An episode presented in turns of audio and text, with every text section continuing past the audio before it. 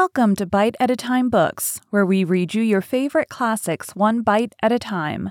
My name is Bree Carlisle, and I love to read and wanted to share my passion with listeners like you. If you enjoy our show, be sure to follow us so you get all the new episodes. If you want to see exclusive behind the scenes of our show, join our Patreon. We would also love for you to drop us a rating on your favorite podcast platform and share our show with your friends. You can catch us on all the social medias at Bite at a Time Books. We are now part of the Bite at a Time Books Productions Network. If you ever wondered what inspired your favorite classic novelists to write their stories, what was happening in their lives or the world at the time, check out Bite at a Time Books Behind the Story, Tuesday starting January 4th, wherever you listen to podcasts. Today we will be continuing Jane Eyre by Charlotte Bronte. Chapter 2 I resisted all the way, a new thing for me, and a circumstance which greatly strengthened the bad opinion Bessie and Miss Abbott were disposed to entertain of me. The fact is, I was a trifle beside myself, or rather out of myself, as the French would say. I was conscious that a moment's mutiny had already rendered me liable to strange penalties, and like any other rebel slave, I felt resolved in my desperation to go all lengths. Hold her arms, Miss Abbott. She's like a mad cat. For shame, for shame, cried the lady's maid. What shocking conduct, Miss Eyre, to strike a young gentleman, your benefactress's son, your young master. Master? How is he my master? Am I a servant? No, you are less than a servant, for you do nothing for your keep. There, Sit down and think over your wickedness. They had got me by this time into the apartment indicated by Mrs. Reed and had thrust me upon a stool. My impulse was to rise from it like a spring. Their two pair of hands arrested me instantly. If you don't sit still, you must be tied down, said Bessie. Miss Abbott, lend me your garters. She would break mine directly. Miss Abbott turned to divest a stout leg of the necessary ligature. This preparation for bonds and the additional ignominy it inferred took a little of the excitement out of me. Don't take them off, I cried. I will not stir. In guarantee whereof, I attached myself to my seat by my hands. Mind you don't, said Bessie, and when she had ascertained that I was really subsiding, she loosened her hold of me. Then she and Miss Abbott stood with folded arms, looking darkly and doubtfully on my face, as incredulous of my sanity. She never did so before, at last said Bessie, turning to the Abigail.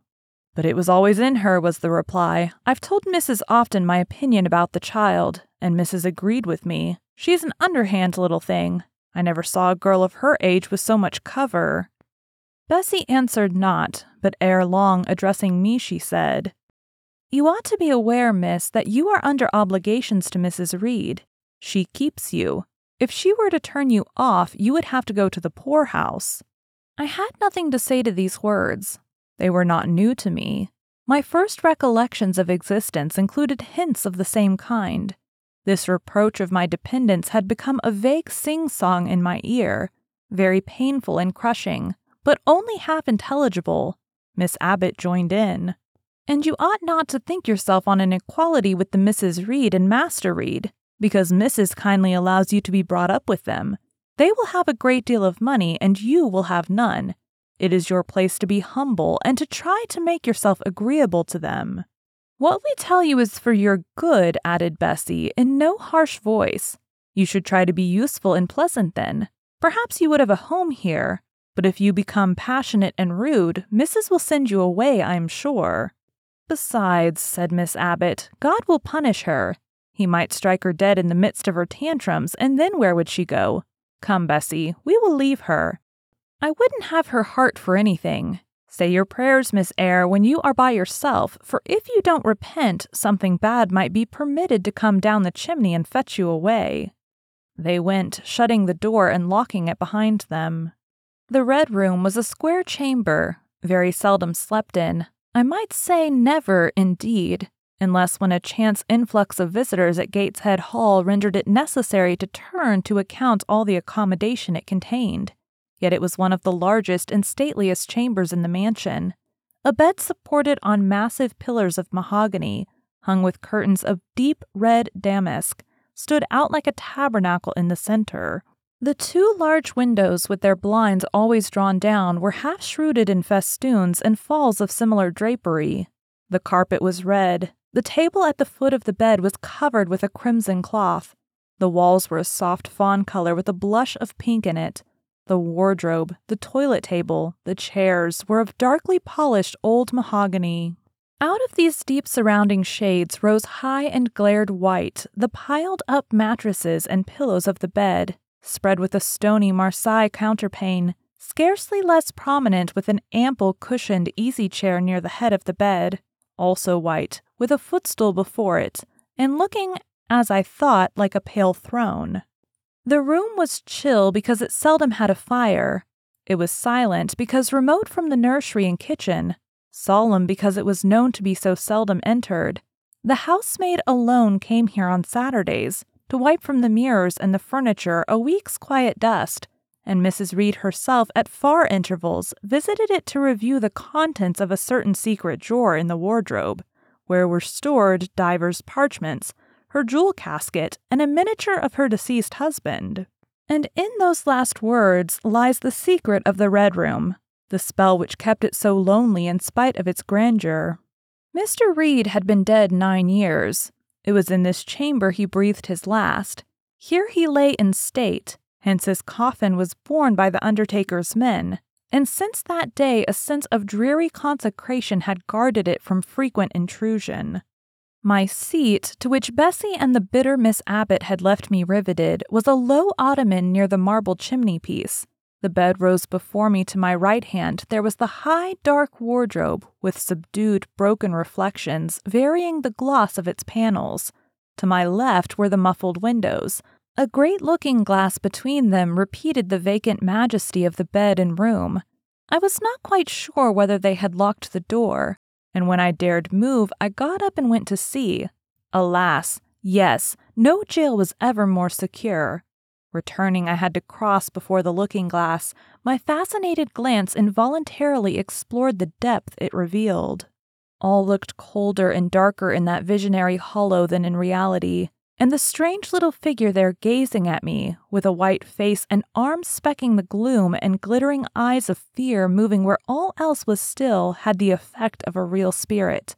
I thought it like one of the tiny phantoms, half fairy, half imp. Bessie's evening stories represented as coming out of lone, ferny dells and moors, and appearing before the eyes of belated travelers. I returned to my stool. Superstition was with me at that moment, but it was not yet her hour for complete victory. My blood was still warm. The mood of the revolted slave was still bracing me with its bitter vigor. I had to stem a rapid rush of retrospective thought before I quailed to the dismal present.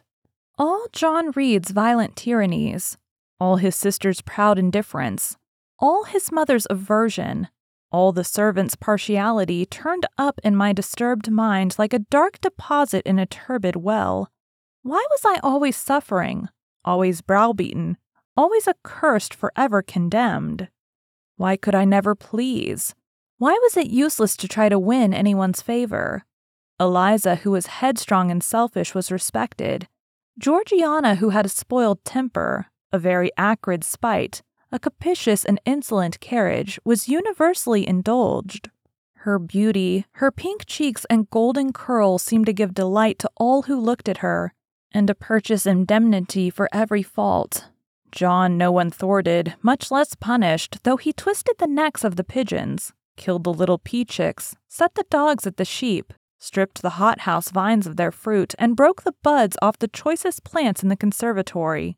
He called his mother old girl, too, sometimes reviled her for her dark skin, similar to his own, bluntly disregarded her wishes, not unfrequently tore and spoiled her silk attire, and he was still her own darling. I dared commit no fault. I strove to fulfill every duty, and I was termed naughty and tiresome, sullen and sneaking, from morning to noon and from noon to night.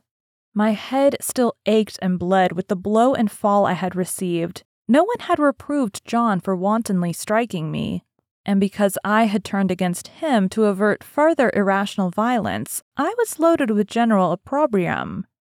Unjust, unjust, said my reason, forced by the agonizing stimulus into precocious though transitory power, and resolve, equally wrought up, instigated some strange expedient to achieve escape from insupportable oppression, as running away, or, if that could not be effected, never eating or drinking more and letting myself die. What a consternation of soul was mine that dreary afternoon, how all my brain was in tumult and all my heart in insurrection. Yet in what darkness, what dense ignorance was the mental battle fought? I could not answer the ceaseless inward question, why I thus suffered, now at the distance of, I will not say how many years, I see it clearly. I was a discord in Gateshead Hall. I was like nobody there. I had nothing in harmony with Mrs. Reed or her children or her chosen vassalage.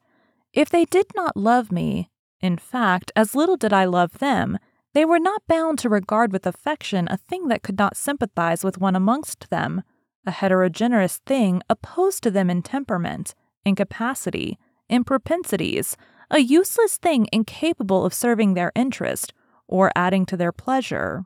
A noxious thing, cherishing the germs of indignation at their treatment of contempt of their judgment, I know that had I been a sanguine, brilliant, careless, exacting, handsome, romping child, though equally dependent and friendless, Mrs. Reed would have endured my presence more complacently.